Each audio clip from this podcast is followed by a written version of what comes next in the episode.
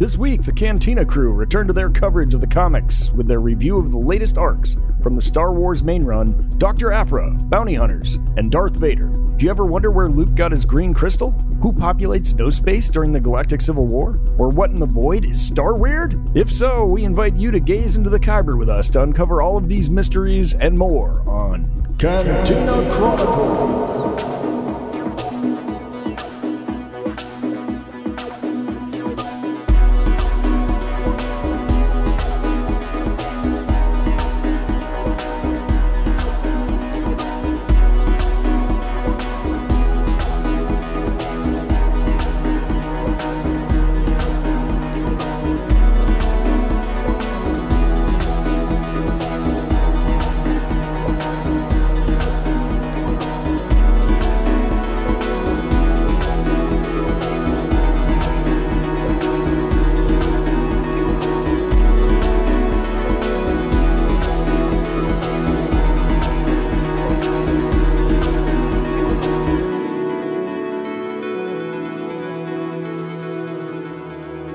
Ready to talk about a metric ton of comics here on Cantina Chronicles.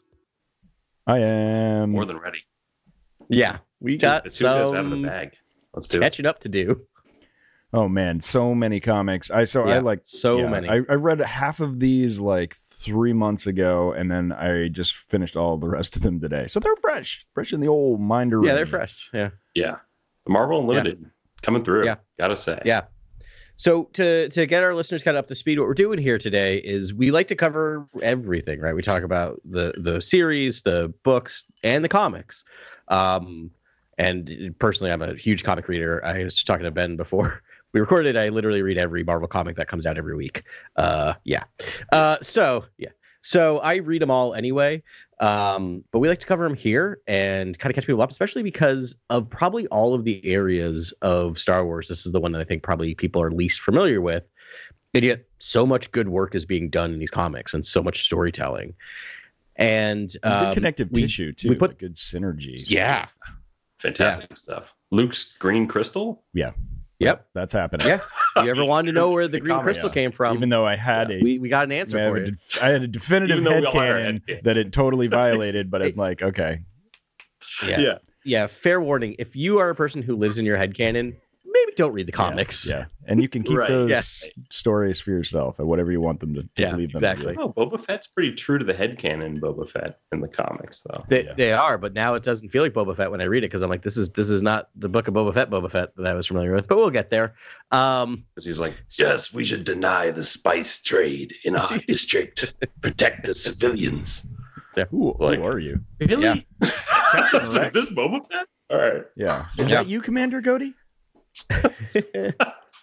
so weird that his helmet's off so much. Anyway, we'll talk about that. So a couple weeks back now, we covered Hidden Empire and the Sonastaros series and one other that's escaping my memory. Does either of you remember the third series we covered? It wasn't a series. We did the Star Wars special thingy jiggy. Oh, we did the Han Solo Chewbacca. Right? We finished up Han Solo Chewbacca. Yeah, the limited series. Yeah. So we're going to dive back into the main run. So for those of you unfamiliar, there are currently 4 ongoing series in Star Wars, which is Star Wars, self-titled, Dr. Aphra, Bounty Hunters, and Darth Vader. And we're going to get caught up to everything prior to the new miniseries event that's going on right now, which is called Dark Droids. We'll cover that once that's all done and available to everyone on Marvel Unlimited. So that's kind of what the plan is. I love that plan. Yeah. Very well said. That's all those things. But yeah, I do adore these comics, and it's fun. We're covering all the comics. I mean, if you want to know the comics, we're doing it. We're doing all the series today, really. This is this is our big comics, corner episode. Yeah, this is making me feel caught up. I've felt too detached from the comics. I really do love this story. This is, one of the 4 legs of the table, I think, that holds up Star Wars, and I've just been missing it. And stoked to talk about it, stoked to read them. So so you said we're starting with Ms. Aphra, huh? Dr. Aphra, sorry. Yeah. Mm. Yeah, Doctor. I was about to say. Come on now. She earned that title. Yeah, we're Dr. Chelly Lorna. Lona. Yeah. Aphron. Aphra, who is currently joining us on the podcast right now. There she is on a jib arm. Nice. Yeah, a jib arm. So Dr. Aphra, we're going to talk about issues 26, 34. Listeners, don't worry. We're not going to talk about each individual issue. We're not going to be here for 3 hours. But we are going to talk about story arcs. So we have two kind of main story arcs in Dr. Aphra. The first is the conclusion to the Spark Eternal. We could talk about this very quickly. It was covered in Hidden Empire. Dr. Aphra possessed by... This is Sith alert. Epic lore. Mm-hmm. Like, I know, but it's I was like, whoa, like Muriel, the Chandrafan keeper of the spark, like the first keeper of the spark. Very cool character. Yeah. I love following that character in the sort of memory sequence, flashback sequences. Cool. Yeah. And then the Sith attack, like the Spark Eternal compound, basically the temple. Mm-hmm. It's all there in the pages. It's awesome. Like, check it out. Like, Aphra has some just... You want to see a bunch of Sith and learn of, like, Sith. They actually have a little bit. I can't remember what they're called, but they're like there's like an arm of the Sith that are there to seek out the Sith Dark people Seekers. I was like, oh yeah, the Sith Dark Seekers. Yeah. It's lore, right? Again, what we love Dr. Aphra for, creating lore. Are they just leaving like all of the like Sith army, like era of like the Sith reign, like in the shadows, so that like they can just like do unlimited like cool ass like lore drops about them? Because it's like there's all like they can just keep pulling things out if they never structure it. They can keep being like, oh, and when you talk about prestige TV and you talk about Aphra as a character, I think you have to do it now. Yeah. Before you go back and you really illuminate all those corners, right? Because if you do an Aphra show now on Disney Plus, you can kind of allude to the great battles or allude to Sith marauders, wreaking havoc across the galaxy. You can go back to it. Yeah. But then when you see it in full, it might not be as dramatic. So I would do Aphra now. That'd be great. Yeah, I agree. I'm getting nervous that we're not ever going to get Aphra anywhere outside the comics. It's really starting to make me very nervous. It's a perfect Disney Plus show, though. Like, everything in this comic has been amazing so far, and all the romances, and like this was probably the most I thought the most romances blossomed in one story arc in the comics in this Aphra I think arc we're reading now, more than than most comics we've read. I mean, like, there's so many cool sort of relationship beats that I think are explored perfectly, and I think like that's a core component to entertainment, and like I would love that in a Disney Plus show. Yeah, I mean, in this one series or this one thing, you have two couples and a love triangle. Yeah, I mean, I wouldn't call them a throuple necessarily, but they're bordering on throuple territory. Very cool. Right, you got Aphra, Sanstaris, and Tovin. Is that the name? Yeah, Magna Tovin. Actually, I was thinking, where is Magna Tovin? Like in other media, like she's so cool. She's a diehard rebel at this point. It's like she could wreck some stuff, and she looks like her character design is amazing. She would be such a cool character to like wrap into one of these stories. Yeah, assuming she survives, the attack of the Death Star and everything else, like she could actually show up in the Mando person. I think that would be pretty cool. It would be. It's a great character design, super interesting character. Love a character that switches loyalties, right? She starts out as a Imperial, ends up as a rebel. She has a really great turn. She doesn't, but some really interesting things happen with her in the Dark Droids series coming up. So we'll revisit her and maybe her fate. We shall see. Okay, I don't know, but that always happens to me. But no, like, oh, all this great stuff. Worry, I can't wait. And Adam's just biting his tongue over there. No. I will say that she as of this month, she is, as of the last time I've seen her in a comic, she is technically alive. Technically, thank you. That's great. Yeah, you're welcome.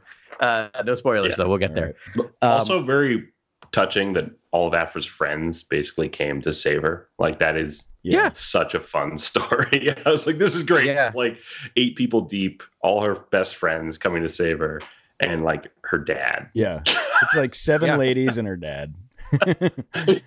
Yeah, and this kind of drifts into the next arc. Yeah, to the beginning of the next arc. But she immediately does the Dr. Aphra thing where she just turns on all of them. Right, just cannot. I love her character because it's such a beautifully written character who just does not love herself and doesn't believe that she deserves to be loved, and then sabotages everything around her. And it's a tough character to read, but like, boy, does it make for really interesting story arcs. That she knows. Yeah. It's a great line. Yeah.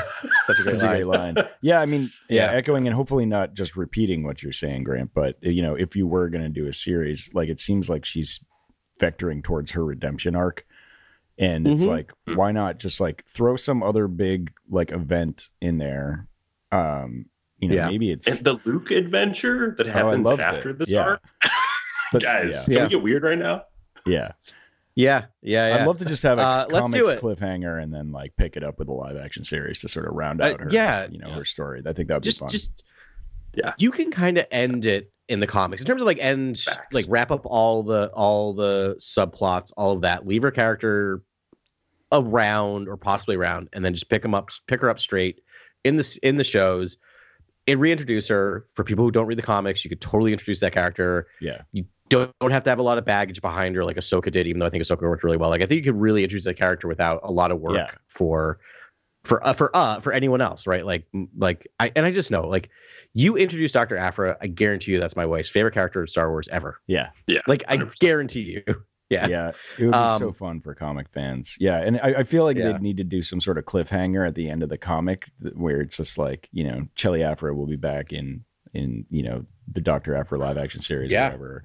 Dr. Aphra, know, whatever is the next thing. Yeah, that would be fun. It would be great. Yeah, I would love to see it. I know, and I know a lot of people would. Well, the whole like the adventure with Luke feels like a one shot almost. Like I think Alyssa Wong knocked it out of the park in terms of like, this is all I want to see on Disney Plus is like an awesome, like all these Luke side adventures with just like weird Easter egg characters and new characters. Like and this was a perfect Aphra adventure with Luke Skywalker.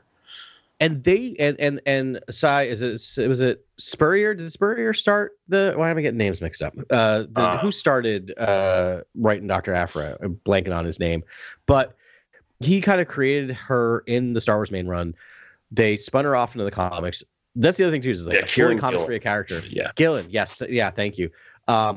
Fully created. It's been around now. It keeps going. It's an ongoing series. It's longer than any other newly created character. And every time she interacts with a legacy character, and we'll talk about her again interacting with another legacy character later today, not just Luke. Yeah. It feels of the universe, of the galaxy, right? Like it doesn't feel like this weird added character. It doesn't feel like, I don't know, someone like called, I don't know, Valance. We'll talk about it.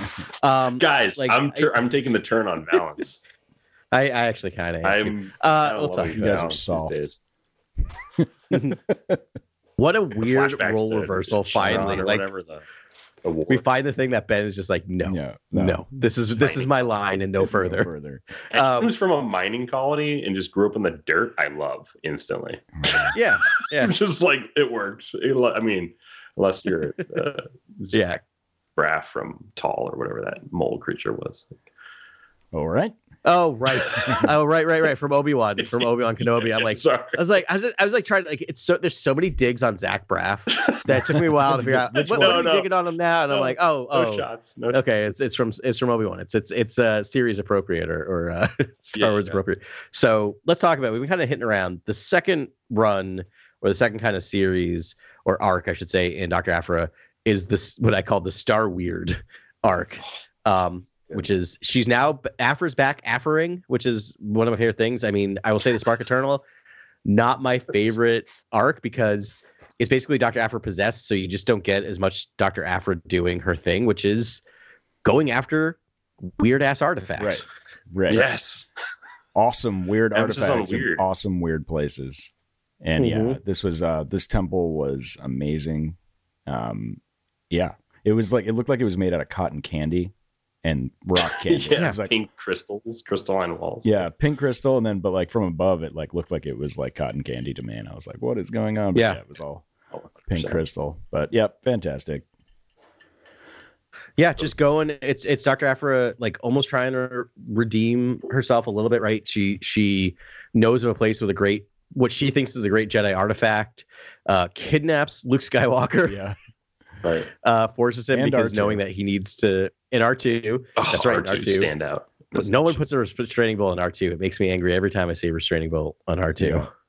She instantly puts the restraining ball on. Yeah. Like, he's a pretty mouthy little guy. I had to, like, instantly put, like, real talk, but, like, cold. Poor too. Yeah. Man speaks the truth. I mean, droid speaks the truth. It's like, whoa. Yeah. Not R2. What do you do to you? Yeah, right. You probably... I thought you'd be like besties with R2, honestly. But... Yeah. Yeah. And so one of my favorite twists about this, it's always a good twist, is that it's a garbled message. So she thinks that she's looking for a Jedi artifact when she actually discovers that this is a Jedi prison, basically, or it's for a really dangerous thing.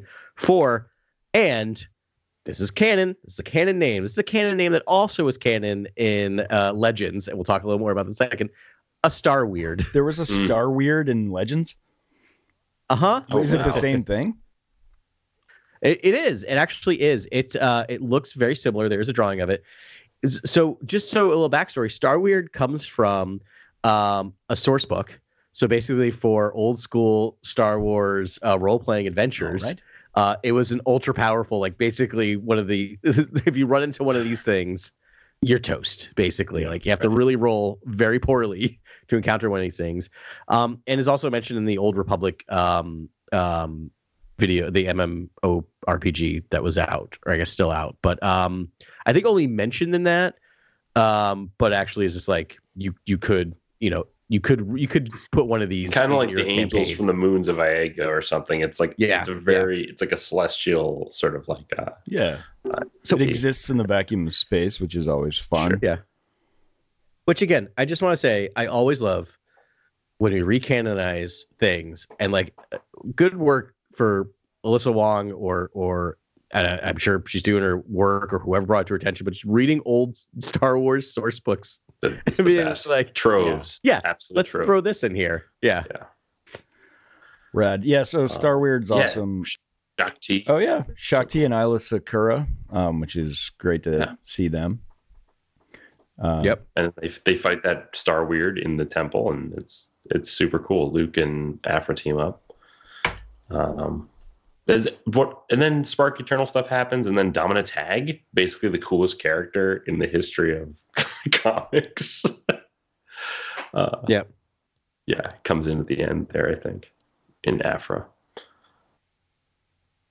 Yeah. Do you want me to read you? Sorry, I got sidetracked. Do you want me to read you, like, it's a little high, but do you want me to read you like the description of what Starweird is from like the old canon? All right. Yeah. Okay. There were species of incorporeal humanoids found only in space, tall and gaunt. They possess long, sharp talons, wild white hair, and glowing eyes. And that was exactly what it looked like in the comic.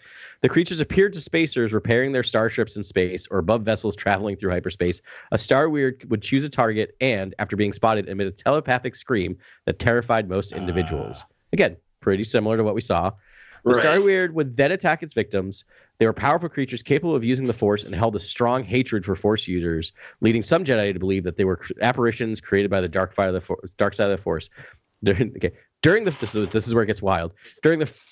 During the time of the first conflict fought between the Galactic Republic and the reconstituted Sith Empire, Jedi Master Williet saved his Padawan, Zarender, and many members of the Jedi Council from a famous Starweird known as the Starweird Queen. Oh, right. Should I put that in the space fauna section of my, like... Yeah, you should. That should be like a really poor role during hyperspace travel. You run into a Starweird. Or the Starweird Queen. Yeah. That'd be amazing. Yeah. Like, what is that thing? You do like a... Yeah. Yeah. Like a critical fail in hyperspace travel. Yeah. I think this run, it's pretty much the same thing, but the only difference was they sort of debunked the myth that it could use the Force. It actually manipulated gravity, because it's like exists in the vacuum of space. It just sort of moves around and can sort of force push people. Very, very cool that they say this is a Jedi prison. Yeah. Yep. Yeah. So maybe the Starweird, was being kept there in this Jedi prison. Which exactly. Yeah. Very cool. Super cool. Yeah. And I, something about, and I didn't write down who did the art so anyone could check for me, but like the art on this is wild. Like it is, I find this thing very upsetting. This thing really creeps me out. It terrifying. Really creeps me out. Like a skeleton or like a human with sunken features, like to the point where they look skeletal. Yeah, and it just sort of floats around like a limp skeleton, and then just like lashes out. It's like, swipes at you. I think Aphra kills it with the lightsaber, right? She cuts its hand off with the lightsaber. Okay. Yeah. Right. I think Luke gets the killing blow. Yeah, they just throw it into the maelstrom, and allegedly it dies. Allegedly. Yeah. We are also dealing with, and we'll get to this in the Star Wars main run and Darth Vader, just a little background. These stories are all taking place post Hidden Empire, where the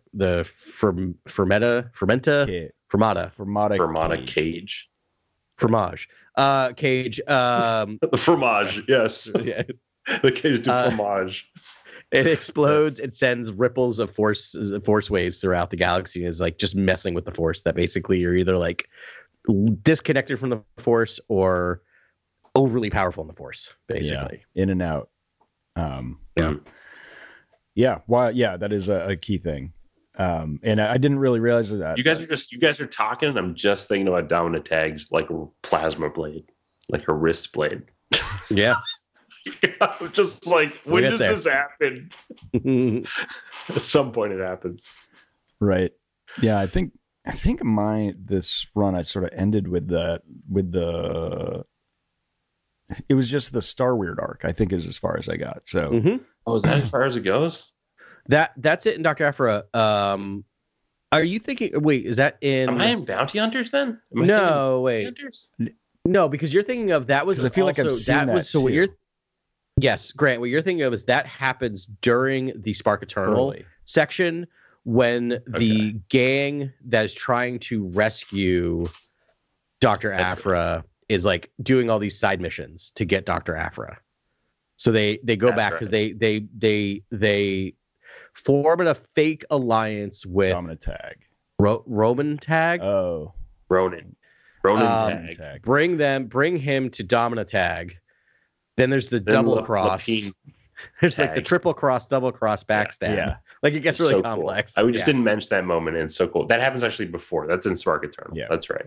Yeah, but it's during the run we talked about. And that's where that's when it happens. But if you read that, when you read that after Starweird, you're also just realizing a lot of that was to clear all of the subplots that were happening in Dr. Aphra, because by the time Spark Eternal ends, we have a clean break for almost all of our characters other than Dr. Aphra. So it really actually felt like I was surprised when Starweird started and Dark Droids that Alyssa Wong was still the writer, because it feels like what they do in comics when you have a new writing team come on, they kind of end their own. So I really appreciate what a writer will do that to their own, to be like, all right, let's get this back to basics and start kind of fresh with these characters. And the other thing I want to say is reading Spark Eternal and Starweird and all of these, just thinking about where this sets into Dark Droids is making me very excited. It's just like watching the lead up. Once you see where the Dark Droids is going, I think issue 2 or 3, you're like, oh, okay, like this is. Yeah, I just noticed today that it's sort of fun. So it spans all the main runs. Like everyone has their own Dark Droids sort of thing. It's similar to Hidden Empire. Yep. I will say it is less issues, which is better than Hidden Empire. The individual plot lines are cleaner. And the release so far has been very clean in terms of lining up to what's happening in them. So they get everything in order to do this one a little better. Hidden Empire is bugging. I just a side note, as a comics fan, hate large scale crossover events in comics. They drive me nuts. They're really poorly done. It's asking 38 people to get all of their work in on time, which is impossible. And then everything's backed up. Things don't happen. You're reading something in one comic. You're like, what is this referring to? And you're just confused. It only works when you read them after the whole thing's done, and you can re-put them in order in your own brain. Anyway, rant over. This Dark Droids is going to be incredible when we review that, because in our age of AI commentary, it's like, it's very cool. This is the most metal thing in Star Wars I've seen in a long time. So metal. And about every way that possibly can mean. And it is. There's an entendre there. It's the closest you're going to get to. It is. I don't even know. It's true. Yeah. It's the closest you're going to get to like straight up horror in Star Wars.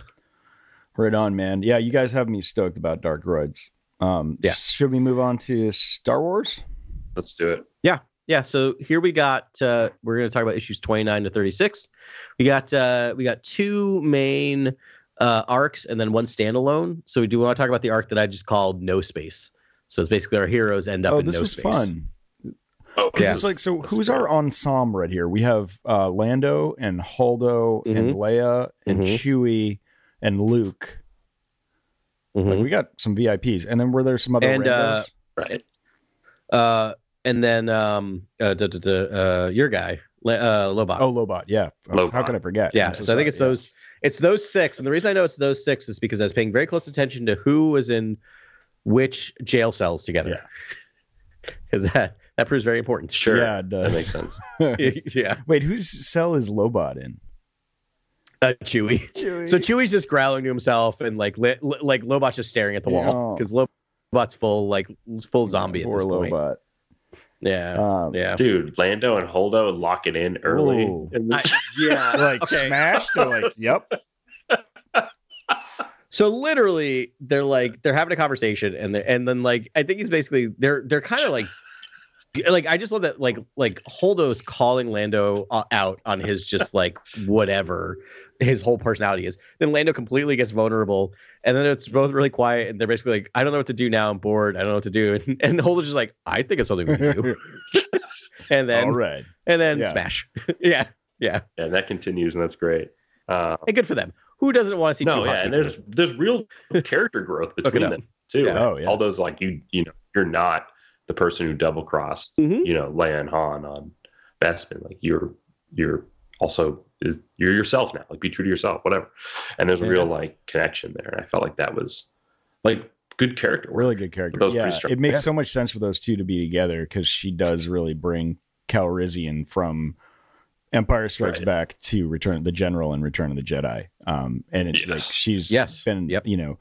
There's Holdo, and whenever there's we're low on fuel, Holdo is there. You know, that's also a Holdo motif. Yeah. So she was there in the Princess. Yeah. What was it? Princess of Alderaan. That book. She's a huge part of that as a young person with Leia. That's true. So great Holdo stuff. I love. Yeah, I love when we get these little moments of explaining why Holdo and Leia are friends. But one thing I'll say that one of the things I really, really like in The Last Jedi is you get the sense that Leia and Holdo are friends.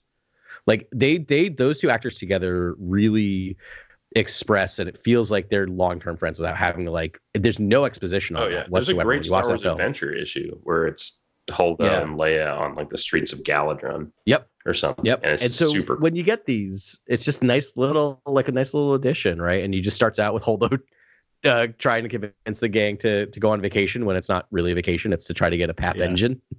And they get their vacation, I guess. And they end up in No-Space with the path engine, and they meet Flavin, who wants the flavors, or whatever his name is.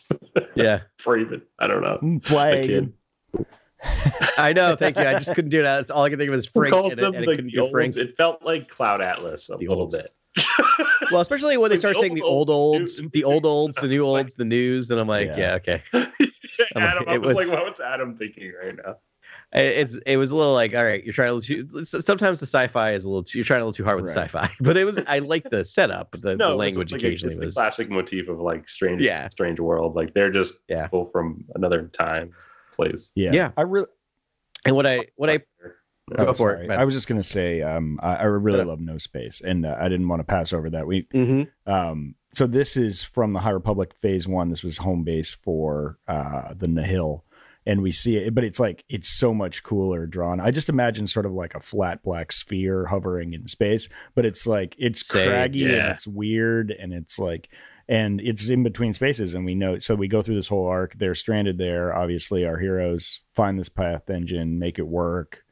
And they do escape, but some stay. It's the Hall of the Nile, right? Yeah. That's supposedly the hall, the hall. Yeah. But it's still out there, and that's exciting. And there's people still living there, which is cool. And it sounds like they can get in and out, if there's one surviving path engine, people or killbots.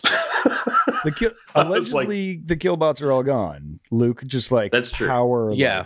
Because Luke had Luke felt that power in the Force, which there's a recurring sort of story moment in which the Force is kind of just God tier, and everyone just gets you know, super powered for a second and sort of charged up. And I think in Luke's moment, it's in the Star Wars series, and he destroys all those killbots. He like kind of just like he throws them into space all at once. Yeah, throws them into space. Like, have you seen in the Mandalorian when he lifts all the frogs in the swamp? That's what he does with all the killbots on a whole like platform, and then throws them into space. Which, granted, space is only like 100 feet away, but like, impressive. Yeah, no, it's true, but it's like all of them. Yeah. For a person who, in all of the series, the most we've seen him do is really pull a lightsaber to him. Right. Like at this point, Luke is not that adept at using the Force that way. So it is pretty impressive. Can I just, I'll lobby a critique here for a second. Sure. And it's an overarching critique, not any one individual creator. So again, the idea is that there are these waves in the Force and they ebb and they flow, right? And they pass through Force users, which I think is super cool. When they pass through you, you get supercharged, you lose all precision. Basically, you're just all power. And then when it ebbs, you lose your connection to the Force, which leads to a really cool thing in the next arc we'll talk about in a second. But boy, do these ebbs and flows, which should be seem to be random, seem very connected to plot points, which is like, I feel like you could have done it in a way. Sorry, you're saying I was trying to get through this without having a coughing fit. But I feel like you could have done this in a way where it was just like more about it, something about the Force explosion messed with their connection to the Force, and it was more connected to emotions or something like that, right? Where you could make it more of these moments where they just, you know, it just feels weird where you're just making it try random. But boy, does it never feel random, because never in the series does an ebb or a flow happen where it's not important, right? And doesn't seem to move the plot along. Anyway, just my minor critique of story. Are there theories for why this is happening? It's the Fermata cage is when it got opened up. They said it was, I forget which comic, but they ripples. Said it's like dropping a large stone into a flat pond and it just sort of sends ripples out. So in theory, it'll... And they show it. In theory, it'll sort of balance out, but that's... it was just opening that Fermata concurrently with the opening of the Fermata cage and the Archivist and Kofan Ferris are like opening it. Basically. When they finally, like open it full bore on the Amaxian station, which is cool. And it's just eating, and it finally, they power it up long, you know, enough to open it. And they do trap Vader and the end Palpatine, and then they're immediately let free. All right, we covered that. Let's move on. We already talked about it. Can we get to Dr. Kuwata? Wait, I like, I really want to talk about it. I want to say one quick thing, because I went kind of hard on this general storytelling stuff, but I want to say one of the things I really appreciate about this arc is I love a story where you don't have any villains. You have a protagonist and antagonist. The protagonists are heroes. The antagonists are the people that are stranded in no space, but they're not villains, right? Like they're not bad people. They're really good. They just have a differing perspective. And I love that one thing to talk about I hate in everything is when two characters would just have a conversation, it would fix everything. And this is a series where they kept having conversations with the lead guy of the survivors, and it moved, right? It moved his positioning in terms of like, okay, well, I'll let you do this. Okay, well, I'll let you do this. Okay, you found it good. Like it was a really interesting way to tell a story where it's not just like a pig-headed person against a strong-willed person. It was two thoughtful leaders. Captain Blythe. Yeah. Anyway, really like it's colony. A different type. Yeah. And the Kesera colony, I guess, now populate no space. So if you are running a Force and Destiny campaign, Keseradian, and you're going to no space, like this is these are the people that are there. Pretty cool. I mean, again, this is Charles Sewell, who was on by the way, was on a podcast last week, but it's behind the paywall. Scott hasn't seen Scott Aukerman from Comedy Bang Bang. Oh, great! In the thing, so I listened to it. I have no tip. They talked a lot about Star Wars, which was great, and about writing comics. He was really interesting to talk about. It's more about, it's a movie podcast, but they talk about general stuff. And he was just talking about the High Republic and stuff. There's no tidbits, unfortunately, but seems really cool. It seems like he has a good handle on everything, which is again proven because his take on Star Wars is awesome. All right, let's talk about the next run in the clutches of Dr. Kuwata. What do we Dude, Kuwata? So it's like two slabby issues of nothing but lightsaber, just pornography. I thought of you, Ben. Yep. Yeah, it was so great. And I was like, and you guys were sort of like, I was mentioning lightsabers and you've mentioned a couple like notes about this because I know you've read it already, or Adam, like I could see the glint in your eye. I hadn't. I forgot where I learned these things. Yeah, boy, man. Just so it's like, so he's like, my lightsaber's a little glitchy. I'm like, go on.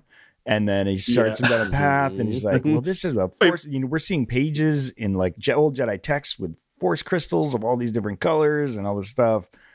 And it just keeps going. And they find, you know, I mean, the whole Greta character, he goes, so ultimately he needs to get a new crystal. You killed three people. Yeah.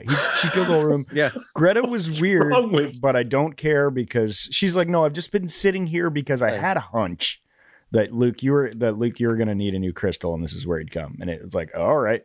And she's from Jedha and all that stuff. And then, and then she takes him to Dr. Kuwata, who is a crystal whisperer, right? I loved his character design so much. He's a Pantoran, so he's purple. He's blind, I think. He has these sweet eye, like protectors. But he just like whispers to this chunky necklace full of like hundreds of kyber crystals that are just chittering away to him at all time. Yeah, such a cool character. It's also alluded to that the fact that he was colleagues with Masabi, Zali, and Urso, Galen Urso. Yeah. Like basically studied with the other crystal scholars in the galaxy. Yeah. Very cool stuff. Nice. I knew you were. Looks really cool. He's a Pantoran with like a giant rifle and like just dripped out with like.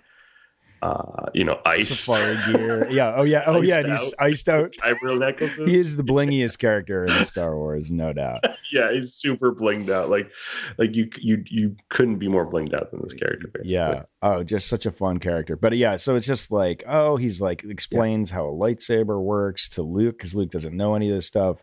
He, there's a Huyang mention here. Like who, like. He's like, like every deep cut at once. You're like, whoa.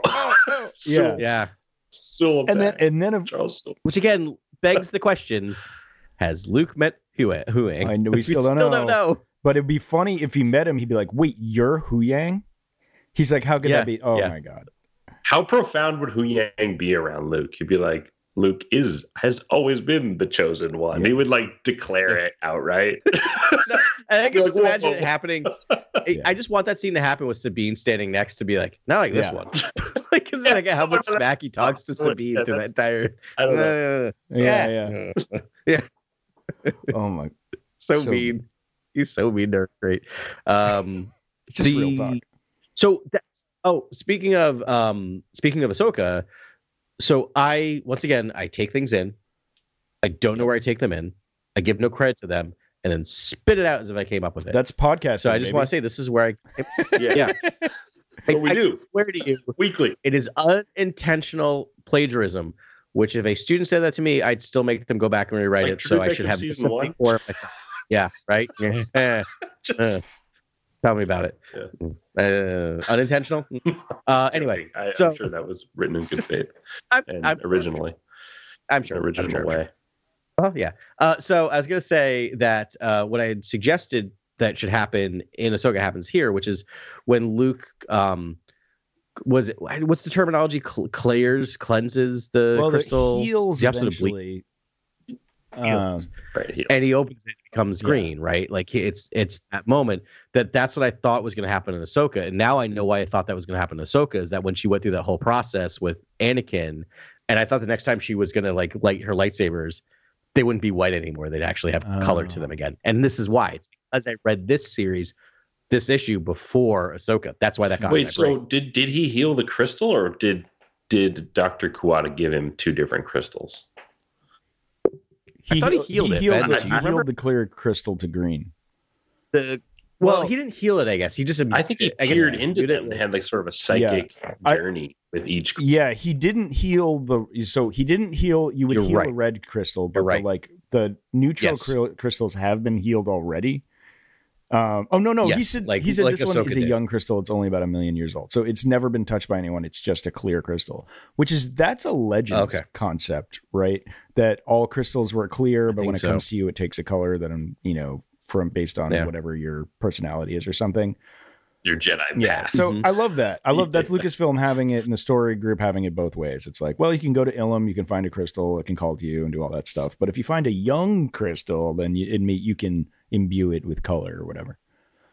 Or, yeah. Are we to think this is the green crystal from the titular green crystal of Return of the Jedi? Yeah, I think so.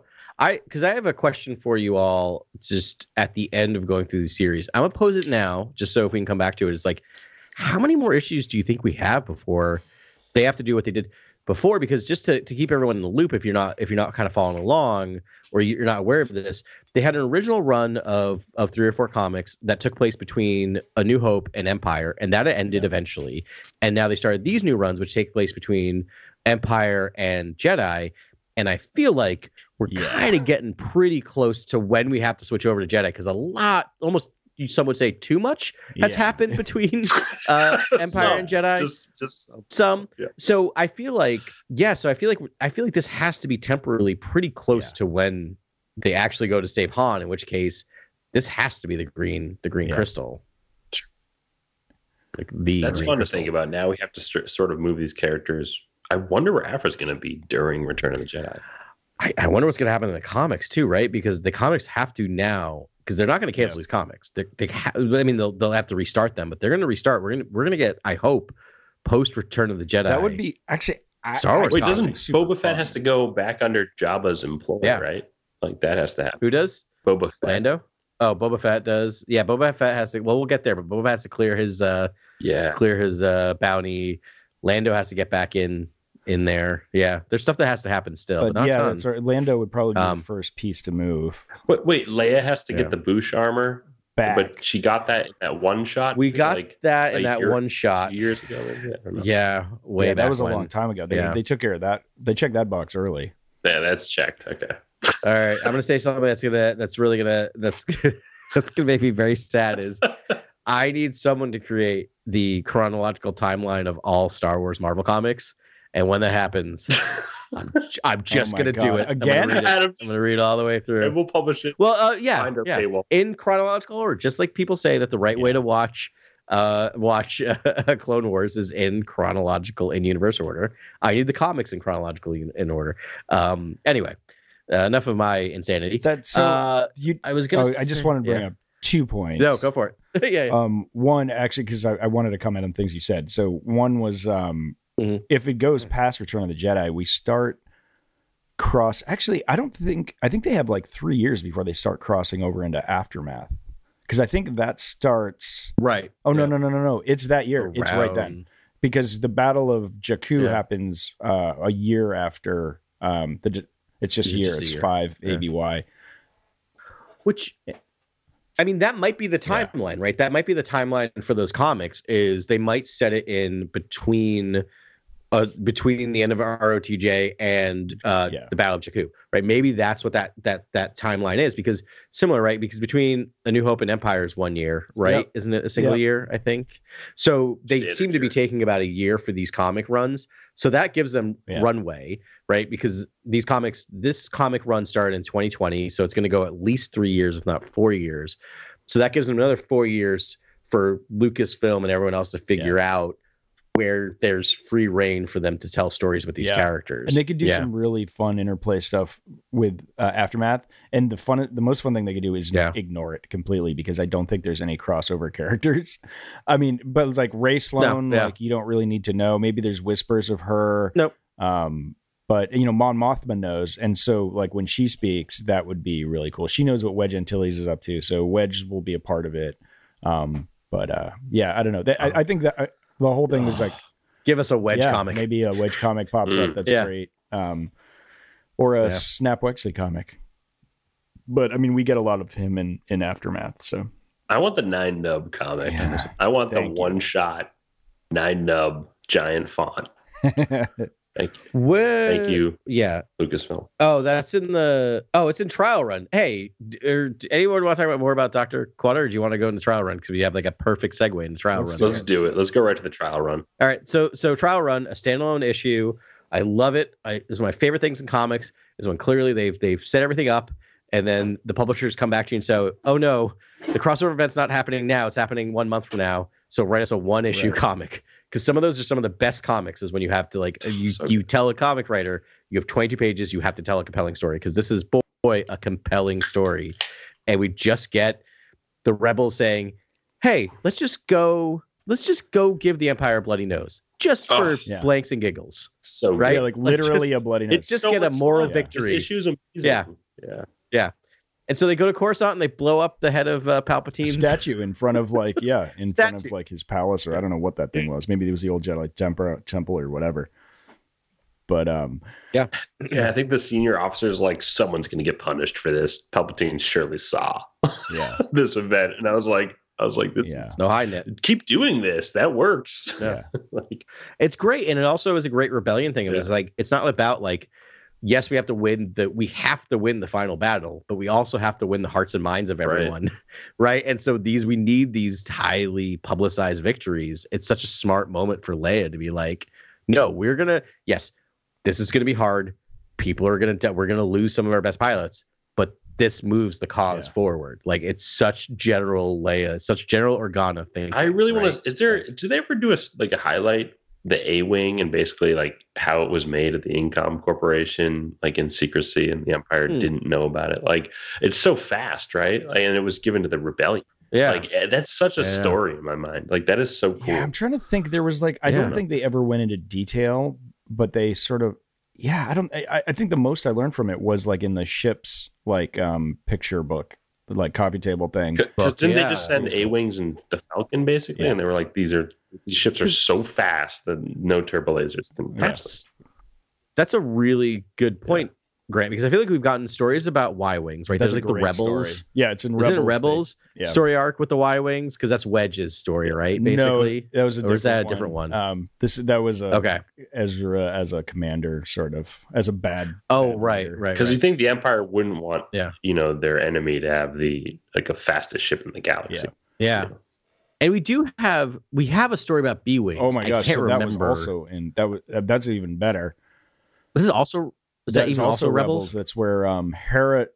Man, Rebels Hera is great. Needs to go takes the Phantom and to like land on a planet that like you can't even land on, and it's a rogue Mon Cala making weird ships in this like crazy maelstrom. Right. And she has to earn his trust to take his prototype, and it's a B-wing, and it turns the tide of some blockade. Yeah. So we need our A-wing story. Mm. Right? Great. Yeah, absolutely, Grant. That may or may not be my campaign. Oh, nice. Maybe you're going to write it. Yeah. Let's maybe we should play it. So I was going to say that the reason why I want to say it's a good crossover is that like we kind of get 9Nub for the first time. It seems like for the first time in the Falcon as Lando's co-pilot, like we get that little synergy of just again moving those chess pieces closer to the Return of the Jedi. I've now like one more thing checked off the box of what needs to happen before Return of the Jedi starts, which I think is why we're getting close to the end of these runs. Super fun, man. Speaking of the end of these runs, should we move to Bounty Hunters? Really should. Okay, can I just ask? I needed to ask a synergy question because I did have something left over. Sure. Dr. Kuwata, like duology. So Luke leaves with two crystals. He leaves with the green one that he colored. Yep. And then the red one that he couldn't pierce. But we know. Wait, we didn't even talk about like the Sith that was like sitting on the. Oh yeah, let's back up. When you looked at the red crystal, there was like the Sith Eternal emblem all over this throne room. Didn't look like the throne room on Exegol. Could have been. Yes, no. Maybe I don't know, but it sure seemed like different. Still like monolithic stone throne and slabs and stuff everywhere, but it seems like he walked into like a Eyes Wide Shut party. It was fine. It was like, don't worry about it. Like, music was going on. Yeah, it's way to see. Be like, is he about to be like mutter the word Fidelio to be let in? I don't know what was going on. Yeah, that's right. It was all everyone in black, and then this very beautiful female Sith Lord on a throne with she had Bo-Katan energy, like sitting on the throne. Yeah, no one sits on a throne other than their like legs thrown over an arm. Vukora does it later as well. Yeah, that's the only way for a woman to probably sit on a throne is like chaise lounged. But she has two char hounds, which is pretty cool at her feet. And she's just. Yeah, that's so weird. I did not see that coming at all. He like got teleported. That was crazy. I was like, who is this character? They, some random there's Sith theories for Darth Shaw. Was that a Sith Lord from way back? That was. That sounds familiar. Lord, I feel like that's familiar. I've heard more and more canon mentions of that character. Yeah, but Darth Shaw. Yep, that's the one. But it's Shaw. Yeah, so has a breather on. Okay, never mind. Well, but is it, oh no, it's female. Yeah, female though. Like, could be. Yeah, it could be. We don't know what the end of her story is, right? She died how in she got to that 1100 point. BBY. I mean, or to me, that looks way. That looked like we were looking way back in that crystal. Oh, I think so. Oh, yeah. This was the one, the female Sith lady titled Darth. She was. This was Mommen's. Oh right, okay, that's what we keep talking about. That's right. That's why we keep talking about her. But yeah, in this, she's wearing a mask, or the last thing we saw. Okay. Anyways, so my point of that story was that, like, in Force Awakens and Last Jedi, he's wearing a necklace with a piece of red Force crystal, and we also found. Oh no! Sorry, I've wasted our time. You mean the Last Jedi in his hut? In his hut, yeah. But no, then we find out it's in that book. Oh, someone help me. The Luke Skywalker goes to Exegol book. Oh, Legends of Luke Skywalker. No. Oh no. I can picture the Shadows of the Sith. Thank you. There you go. I think that's where I'm a Mentat guy. Yeah, I think that's where he got that crystal that he's wearing. But I was wondering if maybe they were like trying to retcon it, because like, what is Luke going to do with that red crystal? That right? Something that's got to be. Maybe that's the one. Maybe that's pretty major. Finally heal it, and that one turns green, and he uses that. I don't know. Oh, I have a question that I don't want to set everything off. Or it could be Leia's crystal. No, wait, what if he throws away the green crystal and he's like, I have to heal this red one? Do we know where? Do we know where Kylo? Has the story been told where Kylo gets the red crystal? I think we've all believed that he just stole it from the from Ren. Is the, whatever the main Ren is. I think his name's Ren, right? But yeah, his name is Ren of the Knights of Ren. I assume he stole his, because I don't Clan Ren. I don't think he would destroy his blue crystal, but he could have bled his crystal. But what if this is at Luke's temple, right? Like, what if they use this and he on his way out, or been like, what if there's this thing where it's under his I almost swore real bad, under his freaking pillow he had this red crystal. Like, who knows? Like, they might be doing synergy. Probably that's three ways that Ben Solo could have gotten a red crystal, which is insane. Yeah. But I think there'll be another shoe to drop with this. You don't think Luke's going to heal this crystal though? I think Luke is, or Leia is. Like, that maybe foreshadowing in this. Oh, I like Leia. Yeah, let's heal this thing if you can. Yeah. Heal it. I'd love to see someone heal it, Kuwata says. There's actually a book, one of the sacred texts, where this is a big part of it. Like, one of the sacred texts is all about healing crystals. Yeah. It starts with a B. I forget what it's called. But, wow. Mm-hmm. It's very cool. But Kuwata basically is like, I'd love to see it because you need to be Force sensitive to do it. You need to use the Force. Yeah. And then Luke can't do it there, but I felt like he took the crystal. And he's like, if you can do it in your journey, he's like, you know, that'd be great. Yeah, and they also, there was another thing where there was a whole tribe on Jedha, the Fulasi, I believe, and they would have healing ceremonies for it. That was like one of the services they provided the Jedi, were healing red crystals from the Sith War, which is like that. I mean, I almost like jumped out of my chair. Like, I was like, that's the coolest thing I've ever had in a long time. Yeah. All right, sorry, I digress. Let's move on to Bounty Hunters. No. Yeah, how dare you talk about something? Are we past Star Wars now? Did we do it on Star Wars? Okay, I think so. Let's go see Valance and Tonga. Okay, sure. Losha and I like this. I like the second crew they bring in. So we've looked at this. Yeah, Tianga, Bossk, Tachi Leech, Valance crew, Forlom and Zakis. Yeah. Losha, for a minute. We've been with them for a while and they're fighting, but then they're like, I guess the whole thing is that like this, so they're being chased by the not Inquisitorius, what are they called? Inferno Squadron, right? And because I think somewhere in Balance's brain he learned that Darth Vader is Anakin Skywalker. Right? Something crazy happened. Yeah, I don't know. Yeah, like when he was in his service. I don't remember what they're trying to wipe out. Was doing something that from his past. Like, I don't know. I forget. Or was it just, oh no, it might have just been, I just assumed that was it. But it was actually that other general that like she tried to seduce him and did seduce him. But yes. I think it was like she did something that I think if Vader found out would kill her. And so that's why she commissioned the bounty hunters to go take out Valance or wipe Valance's memory. Right. Inferno Squad to wipe his memory. Yeah, that's what I got. Great to get some Inferno Squad in like anything. Yeah. It was so fun for me. I played the heck out of Battlefront 2. And yeah, well, I'll also make the point of, so it's kind of like when you have comic book crossovers between characters, often the more popular character will win the fight.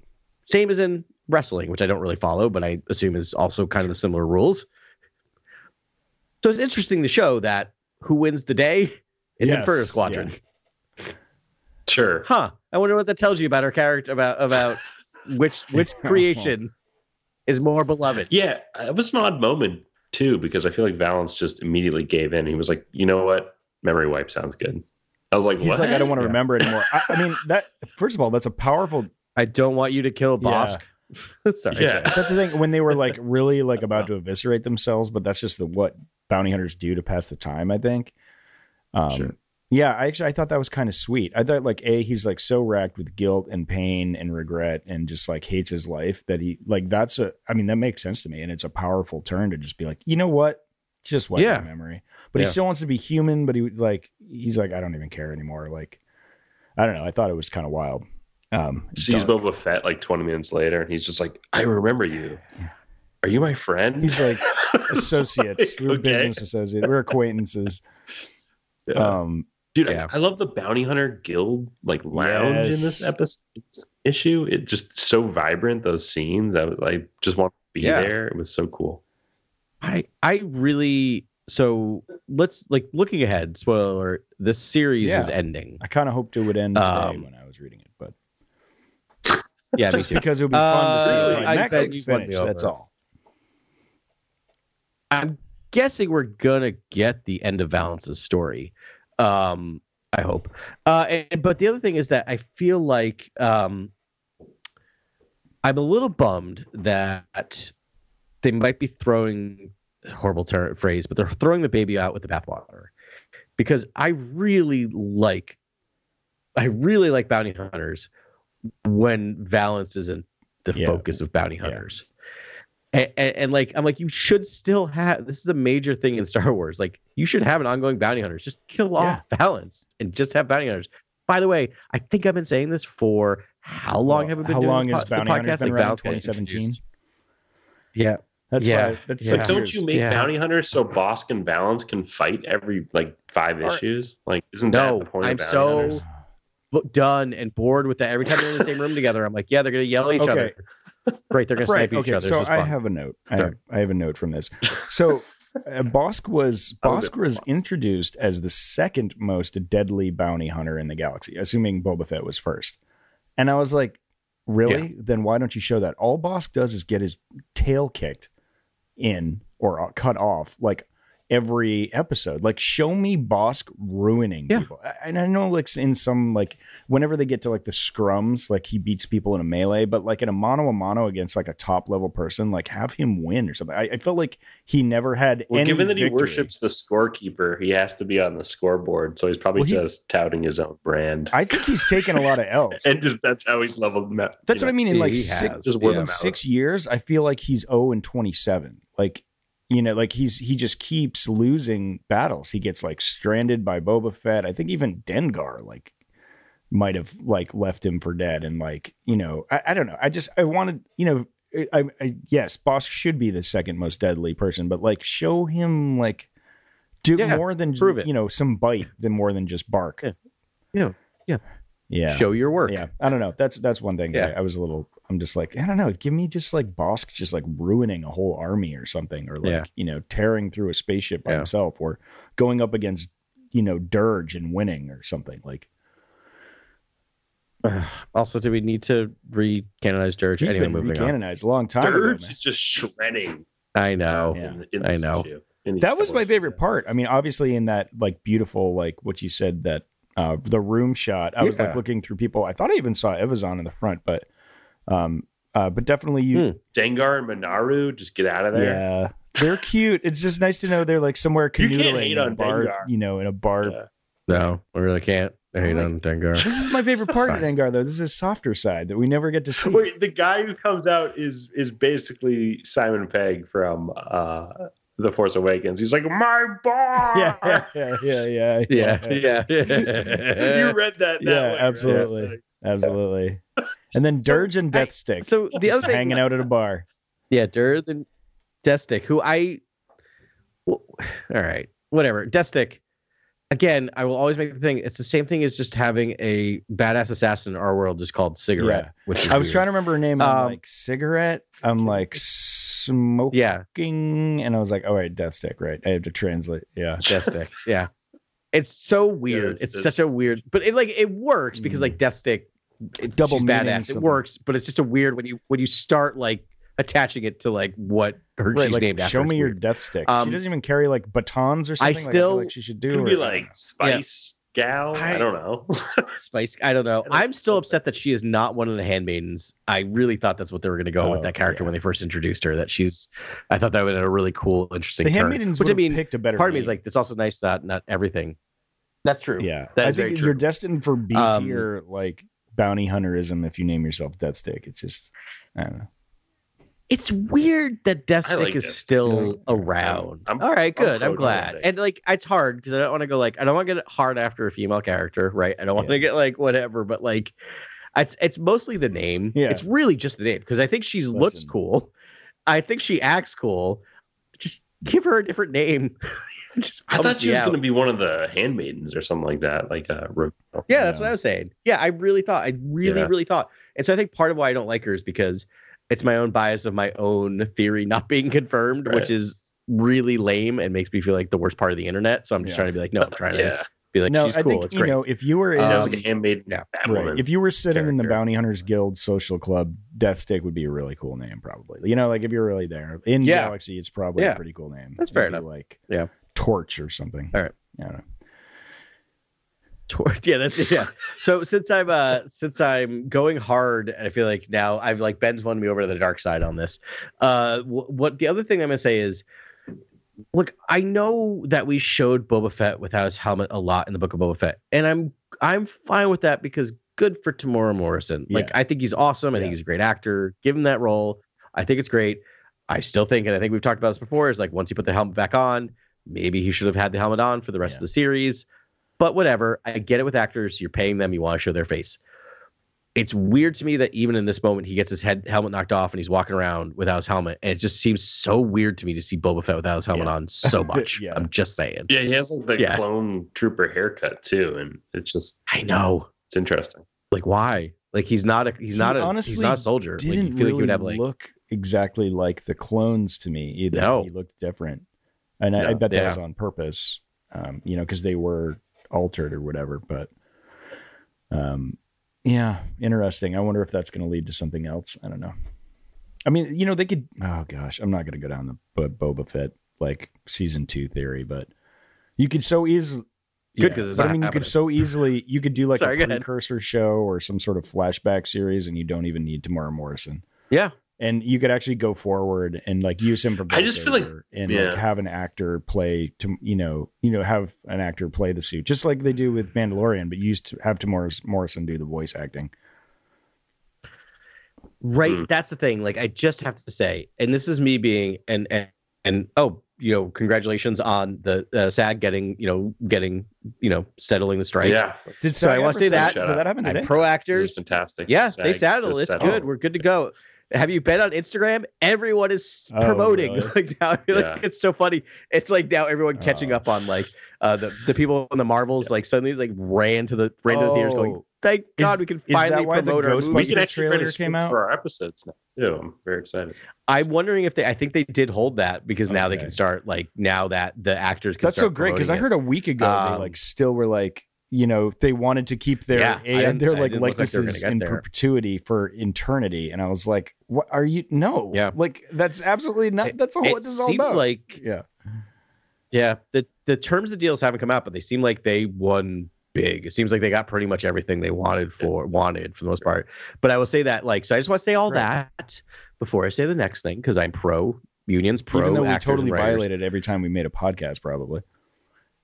No, we didn't. Yeah, we're not part of it. It's all made up. That's the weird. I saw a couple of people that I'm like, I don't. Like, yeah, we weren't promoting. You know, we were critiquing and talking about. So, and also, like, what impact are we having? Reality check. So well, how dare you besmirch our listeners' good names? Yeah. I know we made Jason go watch something. So.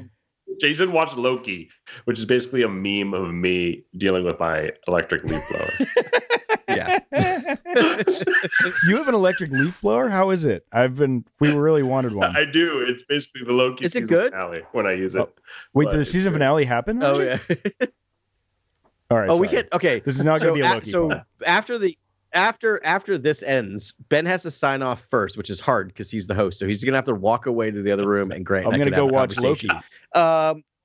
Yeah, go watch Loki. We'll probably still be talking by the time you get back. So anyway, so what I was going to say is I agree with you, Ben. And I just wanted to say the same thing. It's just so weird to me that you can, similar with The Mandalorian, as you mentioned, like why wouldn't you, as a studio, make the choice? This character never takes his helmet off, because that gives you the ability to write this show forever, because you don't have to recast. It's also like the greatest gunslinger, like he's the best at what he does kind of character. That, like, how awesome would it have been to get a show where he's basically helmet on the entire time, and it's Mando season 1 pre-Grogu, and it's basically just like the most high octane stunt work and sort of like anti-hero mission based, plot line. Like, I don't know. 100%, for me, that would be the ultimate. 100%, man. I thought they set it up so well in Mandalorian too. Like, where when he got his armor back, I was like, oh, he's never taking that off. You know, like, it was such a great build up to it. Yeah. No, that true. I was like, dude, he's never taking this, and he didn't for the rest of Mandalorian. But then, I think the narrative reason is that he's trying to humanize himself, and so that's why he thinks everyone else will look at him as just a bounty hunter if he always wears his helmet. So if he takes it off, he's like, can actually be a leader and look people in the eye. Like, that's probably the narrative reason, but that's not the show that I would have preferred to see. I also wonder if and that's the other thing is, like, if Mando never existed, which I'm not advocating for that because Mando's great. But if that never happened, I wonder if we would have gotten the Boba Fett never takes his helmet off, because it would have been weird to have two series with two main characters who refuse to take their helmet off. Do you know what I mean? Like, you have to differentiate these characters in a way, and I wonder if that's part of it. It's just like, we don't want to do the same thing again. And I think Tamara Morrison's a blessing, and they were going to utilize the blessing. His scenes when he's with the Tuskens and his helmet's off, like, that Boba Fett's great. Like, that element of it. I like the book of Boba Fett. I liked it. I really enjoyed it. I've watched it a couple times. I'm going to watch it again. I will always say, I will watch it again too. I will 100% watch it again. I at some point still it'll probably be during the summer. Doing the in there is outstanding. Right? Yeah. Oh, it's so good. But I will. My plan is to do the chronological live action rewatch of all movies and TV shows this summer, which is not actually as daunting as it sounds. But like in universe chronological order. Live action. Yeah, live action. No, because that's the only reason why I wouldn't do that is because that's the problem. Is I love it, but then it's going to feel like an assignment rather than like, oh, I get to watch this series and then jump to that series and then suddenly I'm in Force Awakens. Anyway, that's a great plan. So, anyways, I digress. Yeah. Bounty Hunters. Everyone fights and nothing happens. And that's the end. No. But hey, we get some interesting stuff happening in Dark Droids. We'll talk about that whenever. So the other thing I was going to say is, so we know that Bounty Hunters are getting replaced by Jango Fett series, right? I think is that what's happening? The final age. It was basically the cover art was like a looming Jango Fett helmet. And I was like, oh, maybe. Yeah, no, still got a couple more.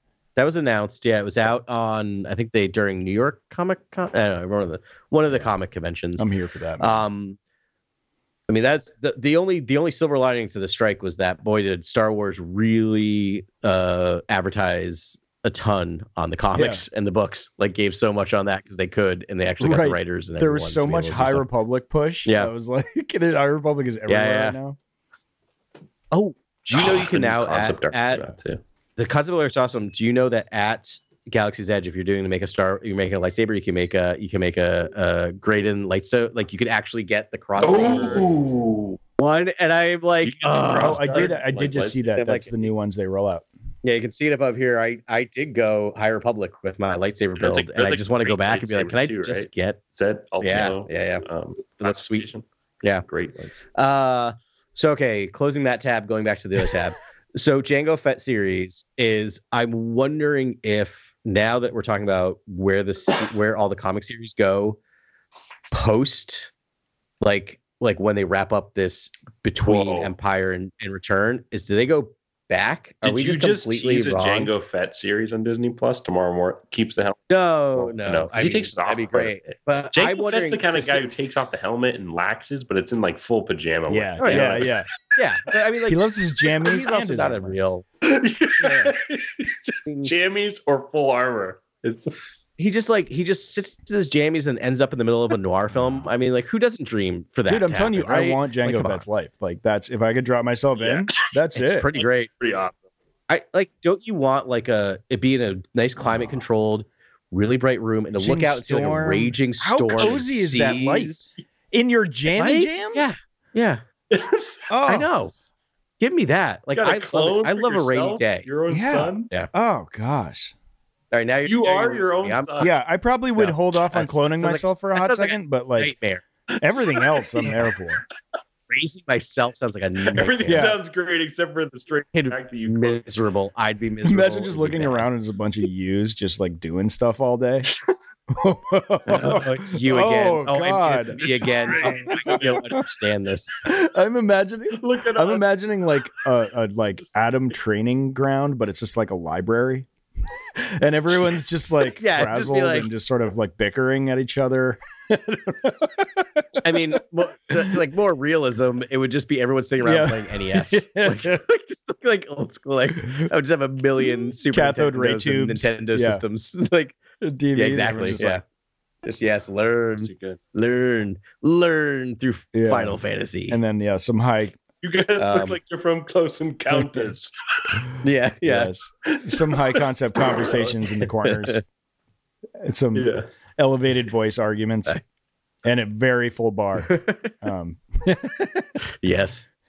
That series could be a lot of things for a lot of people. But I was going to say, if we're going back to comics, I wonder if now that Jango Fett series in the comics is maybe teasing that the way they're going to take their main run is to actually go back and start filling in between things like episode 1 and episode 2. Right? Like they might actually do prequel era stuff instead of going past. Yeah, I'd love to see pre-clone era Jango Fett, like Mandalorian. Like, how does he get his Mandalorian armor? Jango Fett sort of stuff, and build up his own name. You could have a Jango. You could, I mean, you could have a Jango Fett series. You could have an Anakin and Obi-Wan series, ongoing series. Right? You could just tell that story. I'm trying to think, like, if you want to do 4, like, what else could you do? Like, you could just have a Bounty Hunters. Yeah, you could have another Jedi series. You could have. I would love to see Mace Windu's journey. It's kind of that connection piece. Yeah, High Republic. You could have a Palpatine series, right? Like that would replace the Darth Vader series, right? Like what's Palpatine? I don't know. That would have to be gritty though. You couldn't, but you're right. You couldn't have it be a Mos Espa, So this would be plotting Palpatine / Sidious series. That's got legs, buddy. Like pre Darth Vader, like his machinations in the Senate and all of his backroom dealings. Yeah. That's the best. That would have to be the greatest series of all time, though. You basically have to like devise all the planning behind. Yeah, controlling him, romancing Dooku, right? Like, and I literally mean romancing. Yeah. Like a lemon party. Let's talk about. Sorry, I missed that. Okay, don't worry about it. Move on. I can't do it. It was a good explicit. Do not Google lemon party. Event. Okay. All right. I was about to Google it, but now I guess I won't.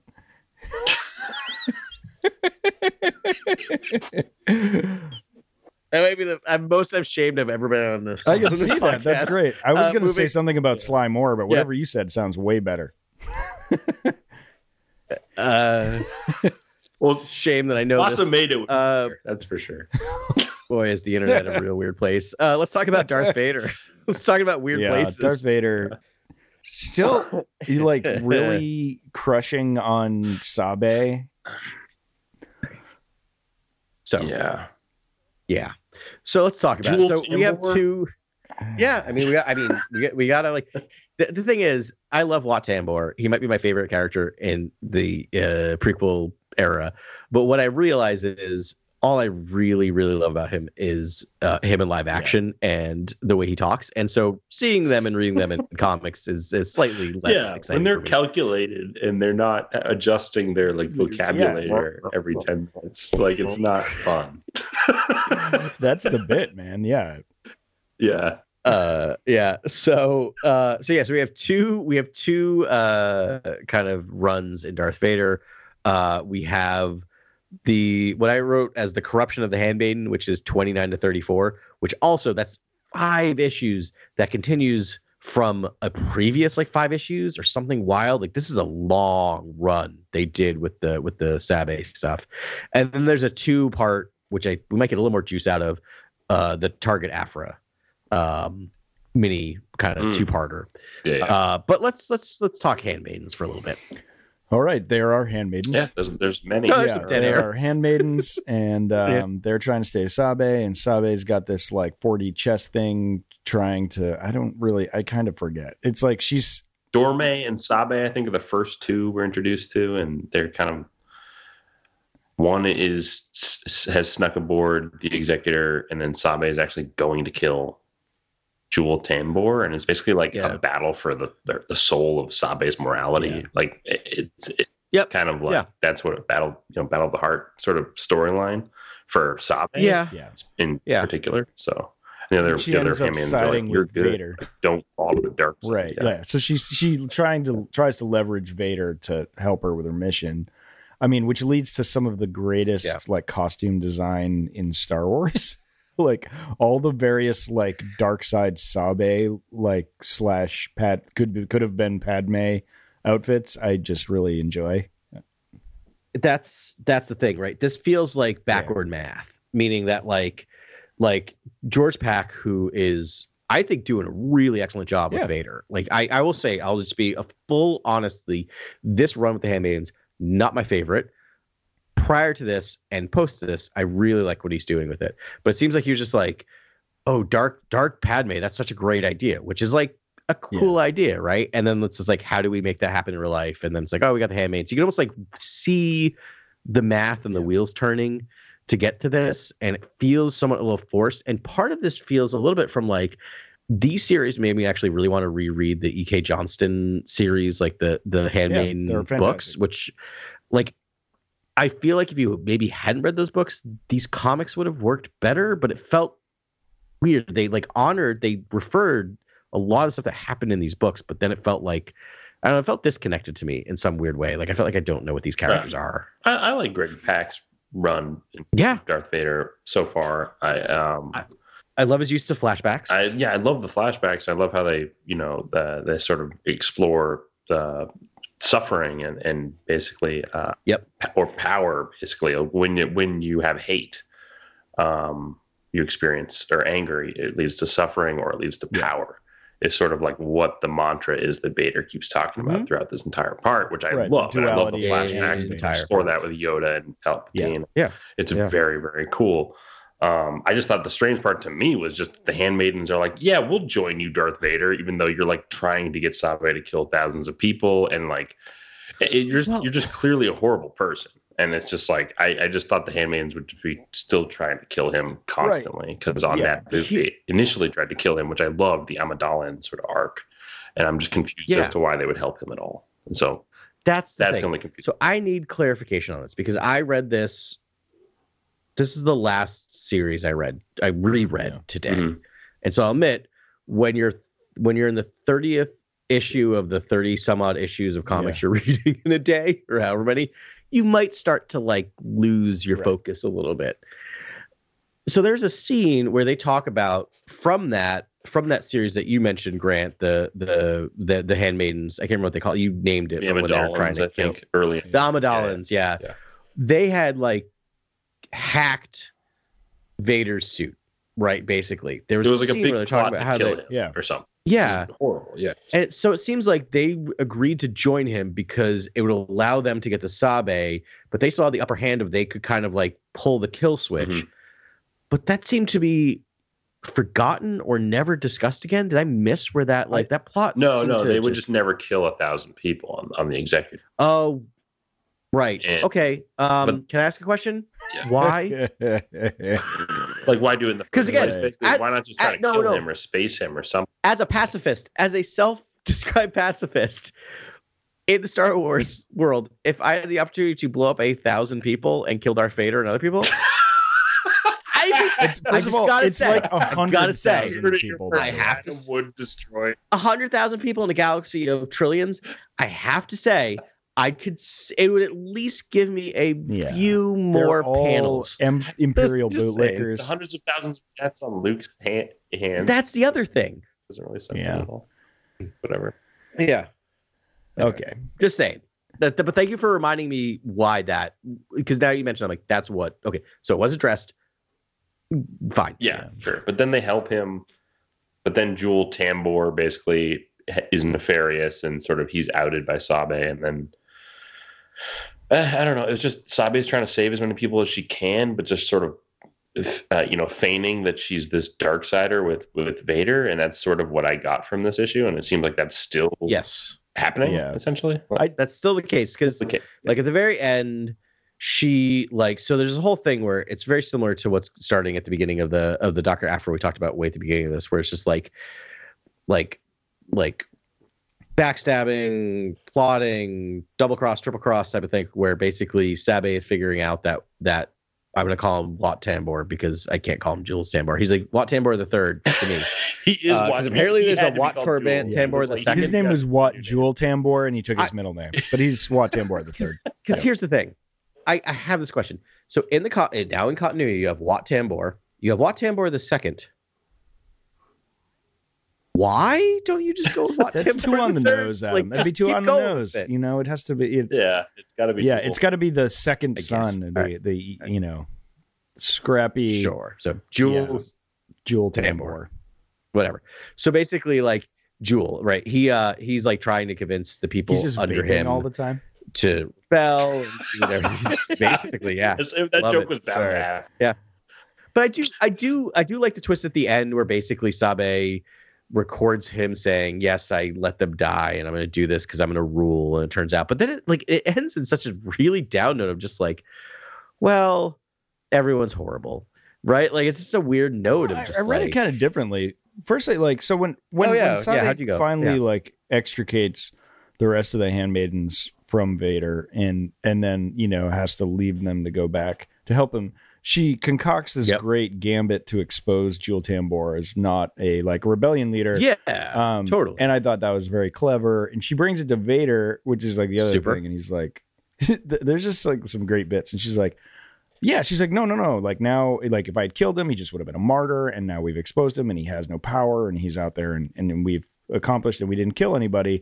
And now they still have the hope for peace. And Vader just goes order. Yeah, it was just like, I love that little moment of order. Yeah.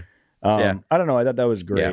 Yeah. And then, it was good. And he well like written, fights for, tries to fight for her soul, but really, I think he just wants to smash. And I don't know, like you know, and he's like rebuffed. He just wants to clasp hands together and just rule the galaxy. Yep. That's what he wants. Yeah, I mean, he wants that missing part of him, you know, back that you know his love and like whatever and.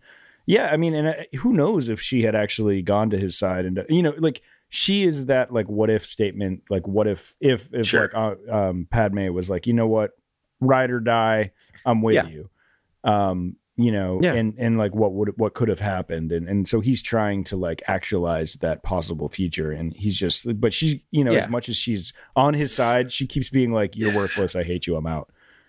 Wait, can we talk about that moment where Vader goes into her mind or like basically causes a force vision and then Padme gets to meet Luke for like a hot second. It's like insane, like canon stuff. But the craziest thing about that is that so she like sees the future because she's on Endor. They're on Endor, right? When she's killing Luke and Han and Leia because it's a wooded thing. They're in their, they are. They're in their garb.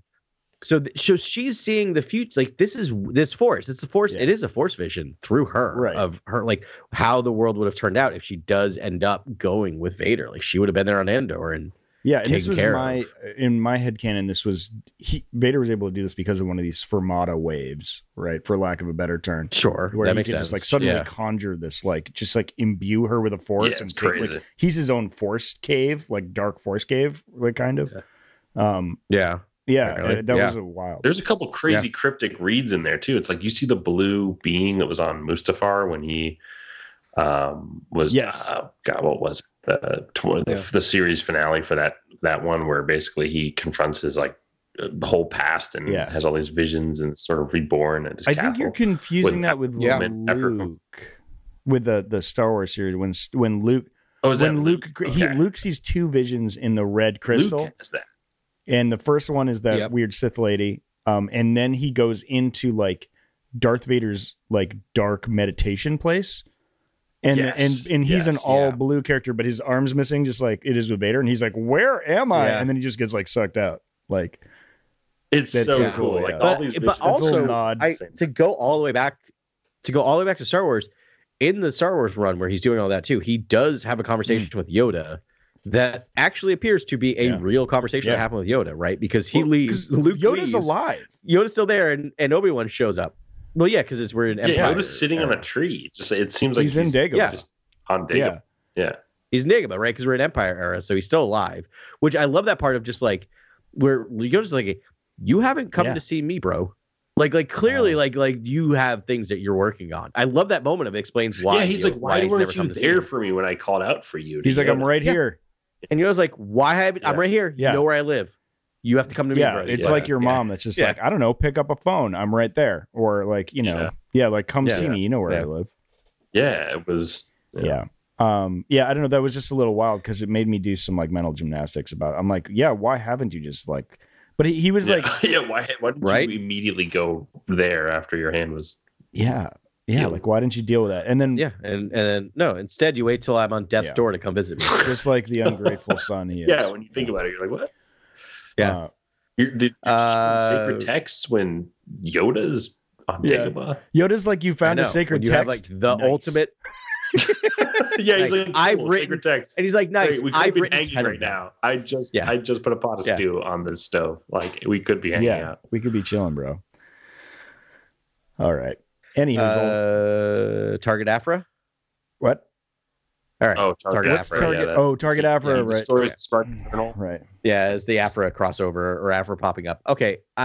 Two quick things, and then we could. I love how much Aphra is terrified of Vader. I just love that element of that. Like, I think that is such a cool thing of just like, yes, a normal human who's not part of the rebellion or anything else would be terrified anytime they interact with Vader and think they're at their death door. Because her like survival instinct kicked in, and it's great that it came full circle. Remember when she got spaced and he like remember we were out in the vacuum? I forget what issue was that Spurrier. Because that's her greatest fear. I think that's Spurrier. Yeah, that was kind of so good. Vader has like tortured her like really bad. Like she has full blown understandable PTSD when she sees Vader, which is just not like again. It's not saying in terms of like real life that would be horrible, but for storytelling that's really great. Like in terms of that's a really interesting aspect between those characters. Right. I'm just going to also say I am not loving the heavy metal version of Vader with a club and a shield. How do you guys feel about that? I want to know. Grant, I really don't like it. How do you feel about that? You like it? Shield? Grant, tell me. Kyberite. A Kyberite shield that shoots blasts. Vader with a staff and a shield. I thought about you specifically when we got this Vader variant because you've been calling for Vader variants, and this isn't like a new armor. I want like. Yeah, I was thinking the armor could change up in dramatic ways because it's just different terrain, you know? Like, I just thought the armor could shift. Like Iron Man. And new schemes almost, but it's cool to have costume design everywhere. So you get this though. That's what I'm saying. I don't really need new accoutrements or weapons. Like this does seem a little medieval and sort of I don't know if that's the way you want to take. He almost looks like an Uruk-hai shield. If you know that it design. Is an Uruk-hai shield. Nice. And then it's a giant ace, basically like it's a staff. Oh, you're reading Two Towers. Someone's reading Two Towers. Nice. There we go. Let's see where it is. Oh, is that towards the end? There we go. Right there. I've almost finished Two Towers. So you're in Helm's Deep? Weekend. Sorry, we'll talk. Past Helm's Deep. You guys are right. It's awesome. I love it. We'll continue talking off air. Yeah. I've got some IP pitches for that, too. Sorry.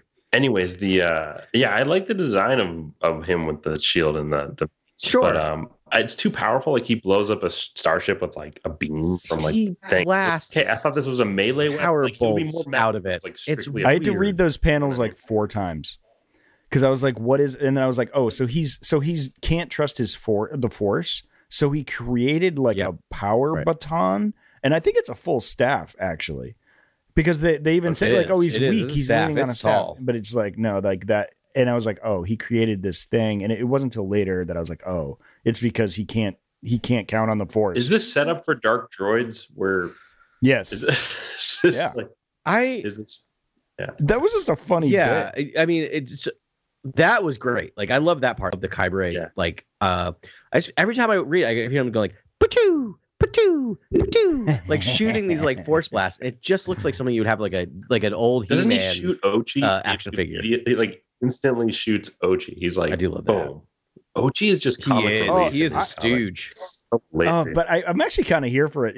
I thought it was hilarious. I thought it was hilarious in this run, like this end of it, and he's just there, and he is just like he was very Deadpool. He's very Deadpool. Yes, I have to say, he is. Like, he is Deadpool. He's even drawn like Deadpool in certain scenes, and not even Deadpool in the comics per se, but Deadpool. Mean. Right, like his eye holes change like emotions and stuff during certain. I love that like both Aphra and Vader are like, nope, you're going down. They just kick him in the hole first. That's great. Oh my god! And he's like running through. Yeah, he's setting off all the traps. He's like pulling an arrow out of his eye socket. He's like, they're like, oh yeah, that's something venom, and he's like pulling out his like his like his pack of serums. He takes off his helmet. He's like looks like an absolute like monster movie like Swamp Thing. Like it is so crazy that like that's. What he is. He's the guy from Hannibal that like ate his own face. That's what he looks like.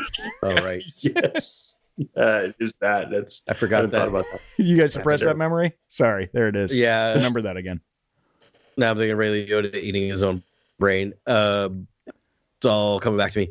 So I was going to say, so the thing is, it's so weird to think about how Ochi is treated in these comics because I enjoy that character in these comics. And then I'm like, oh yeah, this is the guy who kills Rey's parents. Yeah. Which is weird, right? That this guy ends up being and Shadow of the Sith does a pretty good job of like explaining his insanity and getting to that point and like whatever. But it's really weird to have that dagger that basically gives him like thirst for blood and talks to you. But it's so weird to go like this is this guy to like a pivotal point in Star Wars history. Right. Like it's weird. Yeah. It's just like, well, I don't know. He's just going to be comic relief in this, like whatever he is later, which I enjoy. Yeah. Yeah. But he is fun with that. And I love that they keep banging the same drum. They do this with all the characters artfully, but he's just like, I'm just going to stay closest to the strongest man in the universe. Or the galaxy. Yeah. That's what I'm going to do. Yeah.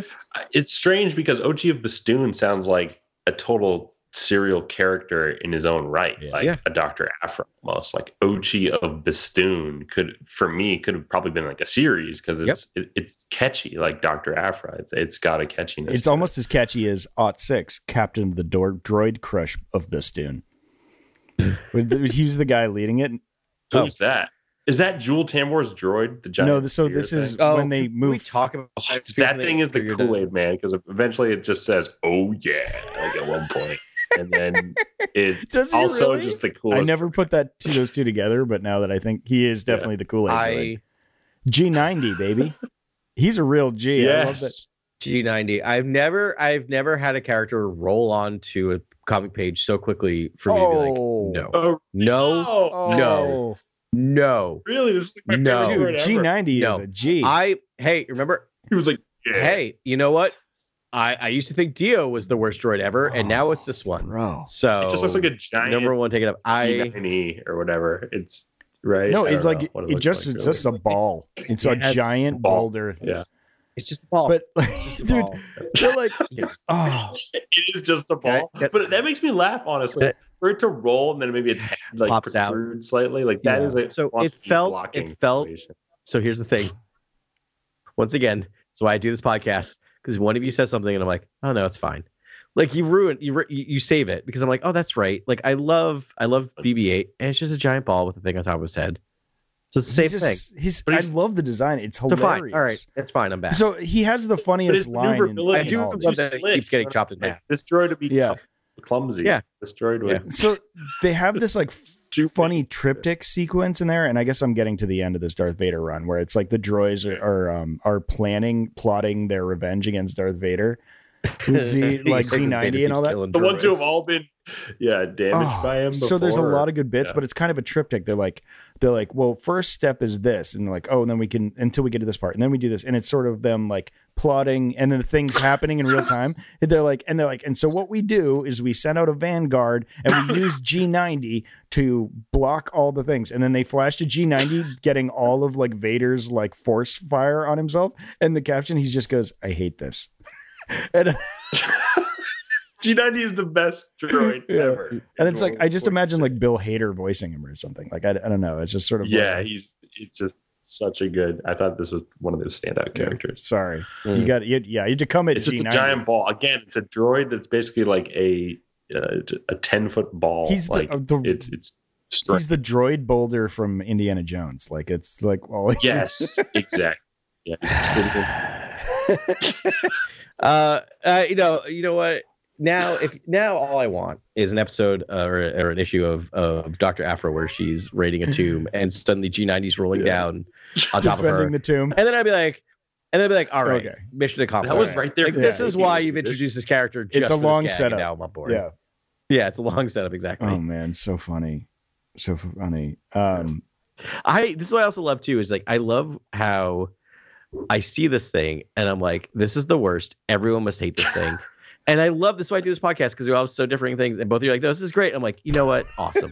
That's great. Because like, no, because literally, because like, it makes me feel better of just like, no, it's not this like, you know, there's no accounting for taste, right? Absolutely. Like, and I stand by my lack of taste. It makes me feel happy when it makes me happy that there's rarely a thing that all three of us will be like, that's the worst thing we've ever seen. Right. Yeah. Like one of us at least likes it, which I'm like, that it works, right? Like if you got at least one out of three of us, let's face it, we are just one demographic, but at least we do have slightly varying opinions and different backgrounds. But like, we can only imagine the other like, demographics that are out there that have a million different other opinions about who equally hate or love or more love or more hate than everything that we love or hate. It's strange to see this droid in live action. Like I'm kind of with you, Adam, that it would be like, what? I know. That's the thing. Half the screen, and like I don't even know where its head is, and it just seems like a ridiculous design. But I was from the wide shots that you get in these panels, like it works. Like it almost has to be a super wide shot. Of, like, I appreciate it. I love that you like it. Yeah. No, he looks great in those like shots of like all your heroes in a row, because it just like it's visually like it just there's so much variance. I can't say enough good things about this ridiculous design. And there's just so much. What was this droid made for originally? Who cares? What was his? Okay, we do. I'm kidding. We might know. So he's part of that crew. Like one of those ensembles, right? And they were one of the many groups that think they're going to kill Darth Vader. But you know what? He wasn't part of the Droid Crush. That was the leader, which he looks like he belongs in the Droid Crush. But because I'm like, we're the Droid Crush, and he was like the only droid in like a group of like killer assassins that just get like steamrolled by Vader. Like so they get used for a mission or two. Like 10 issues back, but he is a reoccurring character. But I don't remember his backstory, sadly. I don't either. I will slowly Google as we do this, but I'm trying to like figure out how to even get there. But so one of the things that is starting to somewhat bug me in the Darth Vader series And I think we've had numerous issues of, like, we've had the Amidala go after Vader. We've had that droid. We've had that group of assassins. I know you're talking about, Ben, but I can't think of go after them. We have the droids go after them. We have Wat Tambor's grandson go after him. And it's just like, so there's some of the problem with you of telling like a prequel story. Like, you know, you can't kill Vader, but also even if there wasn't a prequel, like, let's say this, they wrote this between episodes, whatever, you know, none of them are going to be successful. So I just need us to move away from this. This group thinks they've figured out how to kill Darth Vader storyline. Right. It just is not compelling to me personally. Yeah. Like, I thought Darth Vader was searching for, you know, ancient relics and secrets in his own way, you know, but Emperor Palpatine never lets him do that. It should all be Palpatine also, and Vader. A trope in their storyline, which is that Palpatine's actually the one restricting him. It wasn't the Jedi Council holding him back. It's always been Palpatine keeping him. Have we talked about Sly Moore showing up? Oh no, we didn't talk about Sly Moore. Yeah, getting I love a good Sly Moore cameo. The Force Wave hitting her. Oh my God, I'm trying to read about G90, but the site is glitching on Wikipedia, and it keeps glitching to the top as soon as I scroll down. Are you doing this too? It's not even written. It's not working. Like, I feel like it's just... So how did you Google G90? G90, like, I just wrote G90 Wikipedia. I'm actually... And if you can... I'm using the actual... I can't... It won't resolve. Like, it's the most frustrating thing I've ever seen. There's a pop-up that comes up, and then it resets to the top of the screen, and I like literally just crashes, and it just crashes. Right, I know Wikipedia, and I keep doing it, expecting it to change, but like it won't change. All right, we got to end this. Oh my God, sorry, we're gonna do that. Are we gonna land this? We're never gonna end it. So I appreciate Wikipedia. I appreciate you got to make your money. I get it, but you got to knock it off with the pop ups. Like every time I do your site, I have to restart my computer the next day because I'm looking up on the fandom. Wikipedia is broken. Yeah. I've made my own data bank, guys. I'll share it. It's thorough. I mean, all right. Can you share your page on G90? I don't have that yet. No, I don't have some of the defect. I just want to know what type of droid. It's just a droid. It doesn't even tell us what type of droid this thing is. What if it's like an early BB unit? It's like the first one, so it's like they downsize. You know, the hardware only fits in that size ball, and then. Then the form factor shrinks. You know what else is annoying? Sorry, now we're just like a griping old man podcast.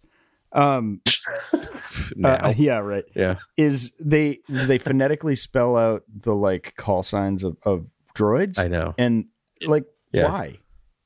I come from a world of microphones, and every microphone is a different series of letters. This is an RE20. Like there's a 414 over there.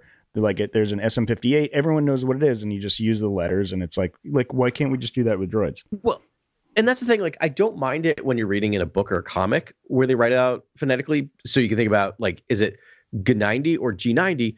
But Ben, you're absolutely right. Like these pages are by. I love that we spent the last 5 minutes pulling apart Wikipedia, which we owe so much of our time to. I know, but I'll just say like, it is weird because that's not what his name is. His name is the letter G. Yeah. And 90. That is his name. And yet it's written everywhere. It's G90. That's really weird. Anyway, reading this page. Grant's just left. Grant's gone. He's done. He's gone. He's like, I don't need to know this stuff. So I did finally get this thing up. Yeah, I got to. There's not much though. No, it's so he was, they were, I can't, they don't even say the name of his like group. That's what I was going to say. Which was like that, like that's all I wanted. It's anti-imperial. He's just part of the bounty or the Assassin's Guild, it says. Yeah, they were a bunch of assassins, and they were hired by Crimson Dawn, which everyone was in this era. That's right. That Minor, he was destroyed by Sabé. Oh, yeah. They don't even know. There's nothing here. So sorry. All of that, and they don't even say or how he was built, but why or what he is. But I will say Skako Minor. He has geode level like Riz, so I think he will I think we might find out more of him. And also maybe. Meg posted a great picture. They it's like cute APC something. I can't even credit it, but there's a geode book end. Oh yeah. Really? And it's like That's amazing. I missed that post. It's very recent. So check out Star Wars book reviews and check out. I must have just missed it. Meg's post on that. It's this beautiful, like elegant, like she has a room just full of books, but she made this like really elegant little like setup with her new High Republic books and this Geode bookend that was amazing. That's awesome. I love Geode. I'm hoping we're gonna get more of Geode soon. Yeah, I will say Skako Minor. Is always my favorite possible name of a Star Wars planet. Every time I hear it, it always makes me chuckle. I don't know why. It sounds like Skanko Minor or something. Like it's like a planet of Skak. I think we're on the junk moon of Skako Minor too, right? Yeah. At one point, it's just it's all Scotland. Yeah, I think that's where. Yeah. Well, maybe there you go. Maybe that's why I like it. It's just a bunch of Scott people. I just re-upped my. My annual record club payment this morning to Bad Time Records. Oh, good. Your best purveyor of modern ska records.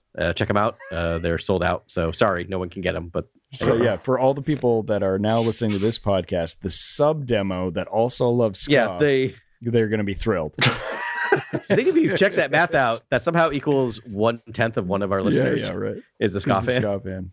All right. So moving on, what's happening? That's like it's like 0.5 quadrant. Did we do all of these? Are we missing a comic, or did we do all four? Nope. We did them all. I can't believe we got them all. And in just probably under 2 hours. Hour and 45. We're great. Or probably hour and 15. So we're perfect. Good. That's a short one. Yeah. It was a breeze, but I mean, these stories were great. The Star Wars run is like, if you're going to read one comic, I don't know.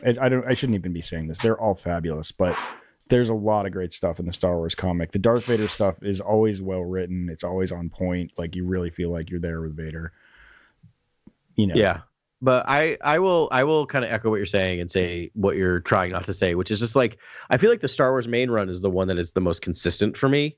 In terms of like, it hasn't dipped for me. And like, while Doctor Aphra is probably my favorite character in the Star Wars comic universe, like that Spark Eternal line, kind of like I was just a little like not super invested in that. Yeah. I'm back now with Starweird. I think what I was trying to say was if you just care about Star Wars lore, like you just want the juicy tweener bits. Like about what, like about the main characters and like things that involve the feature films.